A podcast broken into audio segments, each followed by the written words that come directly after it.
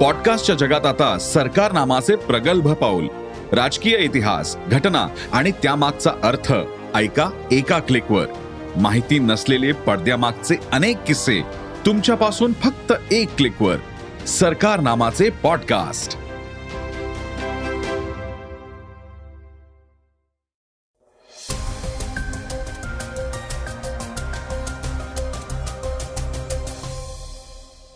नमस्कार. मी गौरी कुबेर. ऐकूयात महत्त्वाच्या बातम्या. पॅसिफिक महासागरात उडत्या तबकड्या दिसल्याचा दावा काही पायलट्सनं केलाय. त्याचबरोबर पुढल्या अठ्ठेचाळीस तासात मॉन्सून देशातून माघारी जातोय. तर भाजपचे आमदार प्रवीण दरेकरांनी शिवसेनेच्या भास्कर जाधवांना ओपन चॅलेंज दिलंय. ही चर्चेची बातमी आपण आजच्या पॉडकास्टमध्ये ऐकणार आहोत. पॉडकास्टची सुरुवात करूयात सविस्तर बातम्यांनी. पॅसिफिक महासागरावरून अनेकदा उडत्या तबकड्या दिसून आल्याचा दावा केला जातोय. त्यामुळे खळबळ उडाली असून हा नक्की काय प्रकार आहे याची लोकांमध्ये उत्सुकता निर्माण झालीय. या तबकड्यांचा व्हिडिओ समोर आल्याचा दावा अमेरिकेतल्या माध्यमांनी केलाय. साऊथ वेस्ट एअरलाइन्स आणि इतर काही विमान कंपन्यांच्या पायलट्सनं या उडत्या तबकड्या दिसल्या आहेत आपल्या विमानावरून अनेकदा तबकड्या जाताना दिसल्या असल्याचं पायलट्सपैकी एकानं सांगितलंय एक खासगी विमान उडवताना काही विमानं उत्तर दिशेला दिसल्याचं आणि ही विमानं गोलाकार फिरत जात असल्याचं मला दिसलं असं या पायलटनं सांगितलंय. ही घटना प्रत्यक्ष पाहत असताना या पायलटनं एअर ट्रॅफिक कंट्रोल कक्षाशी अर्थात एटीसीशी संपर्क करत याची माहिती दिली होती.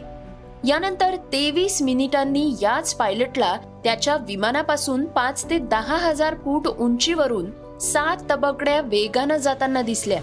एटीसीनं मात्र संबंधित पायलटनं अनेक प्रवासी विमान पाहिल्याचा दावा केलाय. त्यावेळी त्या भागातून गेलेल्या पायलट्सची नावंही आपण देऊ शकतो असंही या विभागानं सांगितलंय.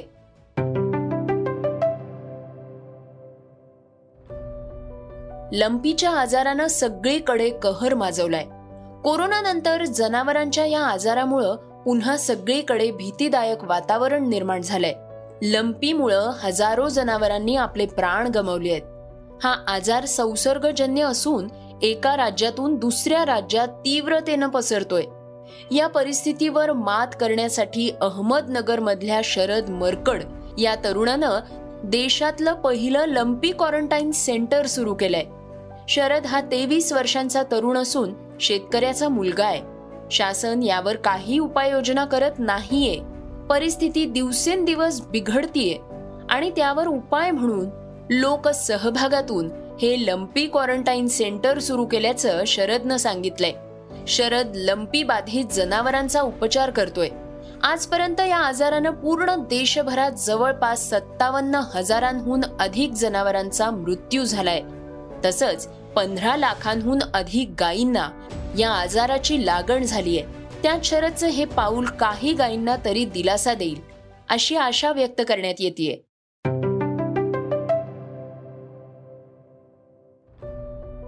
परतीच्या पावसानं लोकांना नको नको केलंय. पिकांचं मोठ्या प्रमाणात नुकसान झालंय. तर बड्या शहरांमध्ये लोक वाहतूक कोंडीला वैतागले आहेत. पण आता लवकरच सर्वांची या पावसातून सुटका होणार आहे. विदर्भातल्या अनेक भागातून मॉन्सून निघून गेलाय. पण आता पुढल्या अठ्ठेचाळीस तासात तो देशातूनही निघून जाणार आहे असं पुण्याच्या हवामान विभागाचे प्रमुख के एस होसाळीकर यांनी सांगितलंय.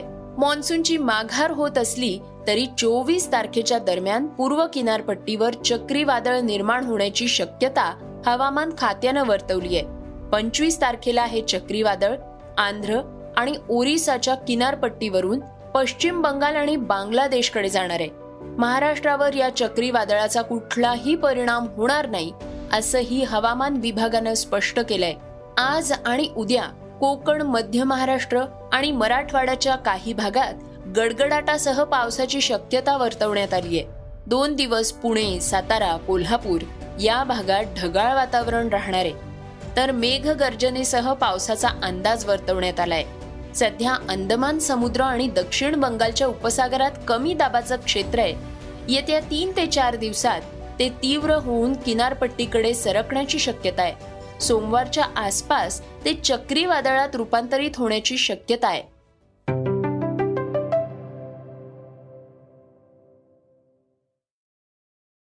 श्रोत्यांनो आता आपण ऐकूयात आजच्या वेगवान घडामोडी.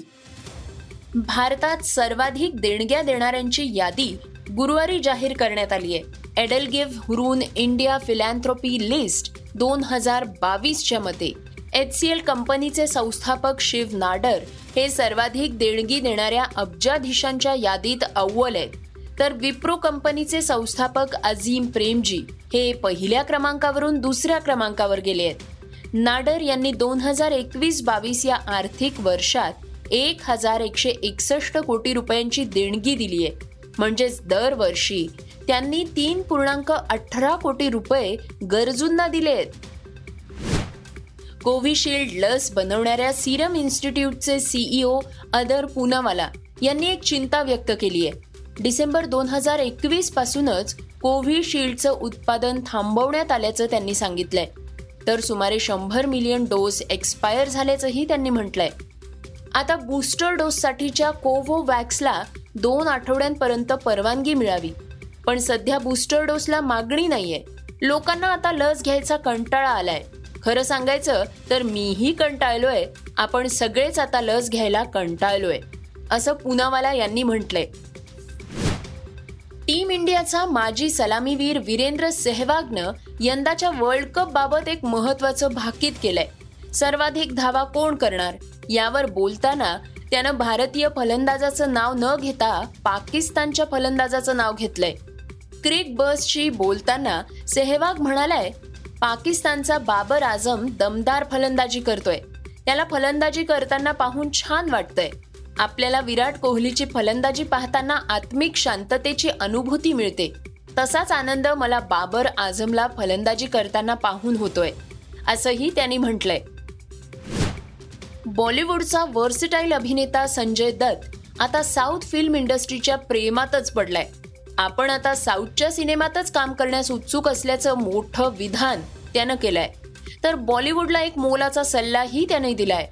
बॉलिवूडला आता साऊथच्या सिनेमांकडून बरंच काही शिकायची वेळ आली आहे बॉलिवूड आपल्या मुळापासून दूर भटकत चाललंय. मी के जी एफ आणि राजा मौलींसोबत काम केलंय. इथं सिनेमांप्रती खूप पॅशन आहे. खूप प्रेमानं आणि उत्साहानं इथे सिनेमे बनवले जात आहेत. असंही संजय दत्तनं म्हटलंय. श्रोत्यांनो आता वेळ झाली आहे आजच्या चर्चेतल्या बातमीची. उद्धव ठाकरेंच्या शिवसेनेचे नेते असलेल्या भास्कर जाधवांना आता भाजपनं टार्गेट केलंय.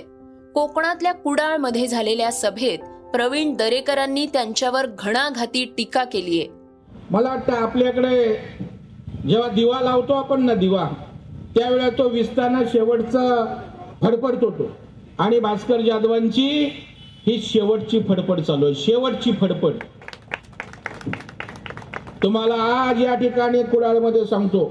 मी असे निलेश राणे साहेब असतील प्रसाद लाड असतील रवींद्र चव्हाण असतील भारतीय जनता पार्टी ताकदीनं चिपळूणच्या भास्कर जाधवाची ज्योत त्या ठिकाणी आम्ही विजवल्याशिवाय राहणार नाही.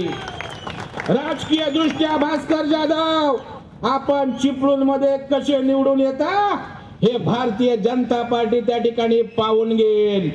तुम्ही आमच्या पंतप्रधानांवर टीका करणार. तुम्ही आमचे नेते देवेंद्रजींवर टीका करणार.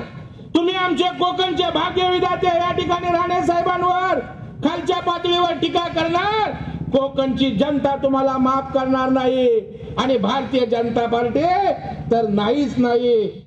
श्रोत्यांनो हे होतं सकाळचं पॉडकास्ट उद्या पुन्हा भेटूयात. धन्यवाद. Research and script Amit Ujagare Neelam Pawar. वाचा बघा आणि आता ऐका आणखी बातम्या. ई सकाळ डॉट कॉम वर. तुम्ही हा पॉडकास्ट ई सकाळच्या वेबसाईट आणि ऍप वर सुद्धा ऐकू शकता. विसरू नका. या पॉडकास्टला आपल्या आवडीच्या पॉडकास्ट ॲपवर सबस्क्राईब किंवा फॉलो करायला.